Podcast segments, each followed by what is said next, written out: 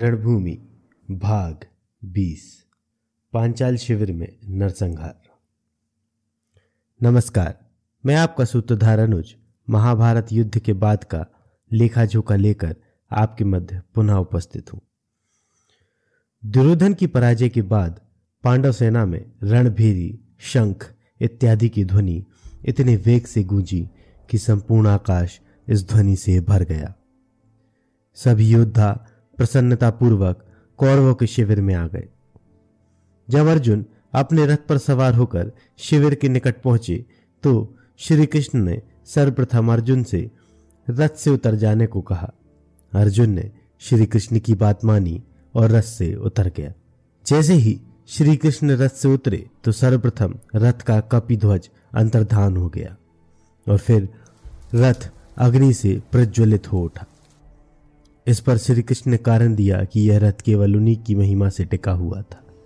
अन्यथा अनेकों अस्त्रों के प्रभाव से यह बहुत पहले ही भस्म हो चुका था।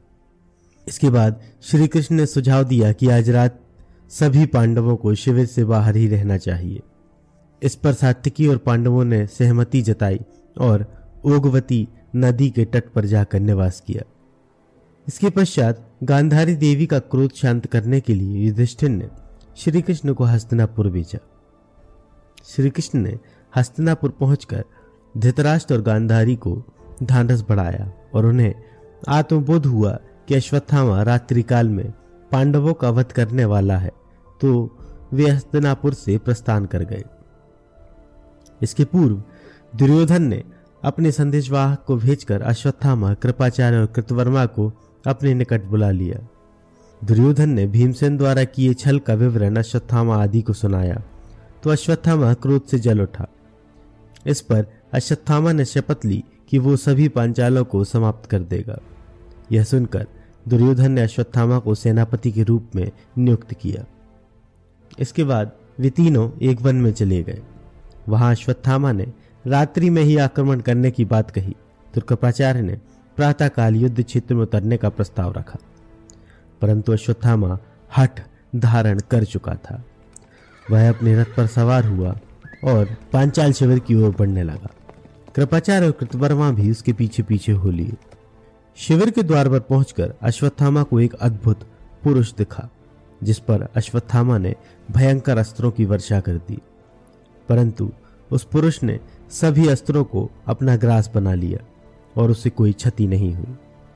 तब अश्वत्थामा को बोध हुआ और उसने भगवान शिव की उपासना की। वहीं एक यज्ञ कुंड प्रकट हुआ और शिव जी के सभी पार्षदगण वहाँ पधार गए। अश्वत्थामा ने आहुति हेतु अपने ही प्राण नौछावर करने का मन बनाया।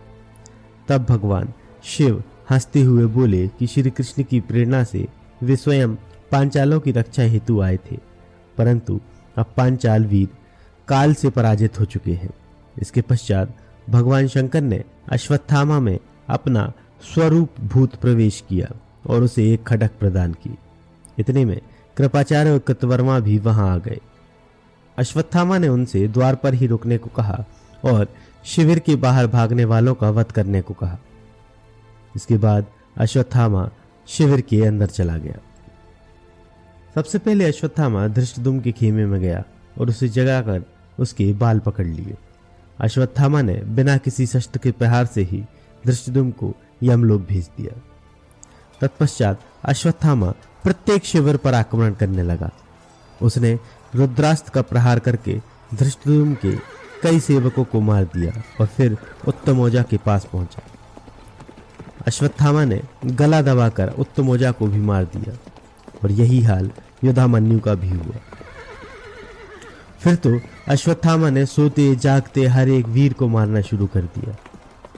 यह देखकर द्रौपदी के पाँचों पुत्र, सोमकगण प्रभद्रगण और शिखंडी भी अश्वत्थामा से लोहा लेने आगे बढ़े और उन्होंने अश्वत्थामा को घायल करना आरंभ कर दिया। इस पर कुपित हो अश्वत्थामा ढाल और खडक लेकर आगे बढ़ा। सबसे पहले द्रौपदी के पाँचों पुत्र अश्वत्थामा का ग्रास बने। फिर उसने प्रतिबिंद की कोख में तलवार मारी। सुत्सोम की बाह काटकर उसे धराशायी किया। नकुल पुत्र शतानिक का सिर धड़ से अलग हो गया। शुत्क्रमा के मुख पर प्रहार होते ही वो धरती पर गिर पड़ा। श्रुतकीर्ति का भी मस्तक उसके शरीर का साथ छोड़ गया। शिखंडी को अश्वत्थामा ने बीच में से काट दिया। इसके बाद प्रबंधकों को यमलोक का मार्ग दिखाया। जो योद्धा प्राण बचाने के भय से द्वार की ओर भागे, उन्हें कृतवर्मा और कृपाचार्य ने मार गिराया प्रातः होते होते एक गहरा सा नाटा छा गया। पूरा शिविर प्राणहीन हो गया था। अश्वत्थामा शिविर से बाहर निकल आया। फिर कृतवर्मा, कृपाचार्य और अश्वत्थामा तीनों दुर्योधन के निकट गए और उसे यह वृत्तांत सुनाया। दुर्योधन अत्यंत प्रसन्न हुआ और उसने अपने प्राण त्याग दिए। दूसरी ओर धृष्टुम के सारथी के मुख से पांडवों ने पूरा वृत्तांत सुना और उनके मध्य शोक पसर गया। इस पर भीमसेन अश्वत्थामा का वध करने की प्रतिज्ञा करके आगे बढ़ा। इसके आगे की कथा इस श्रृंखला के अंतिम भाग में सुनते हैं। अगले बुधवार आपसे पुनः भेंट होगी। तब तक सूत्रधार को सभी सोशल माध्यमों पर फॉलो करें और हमारे सभी पॉडकास्ट सुनते रहें। धन्यवाद।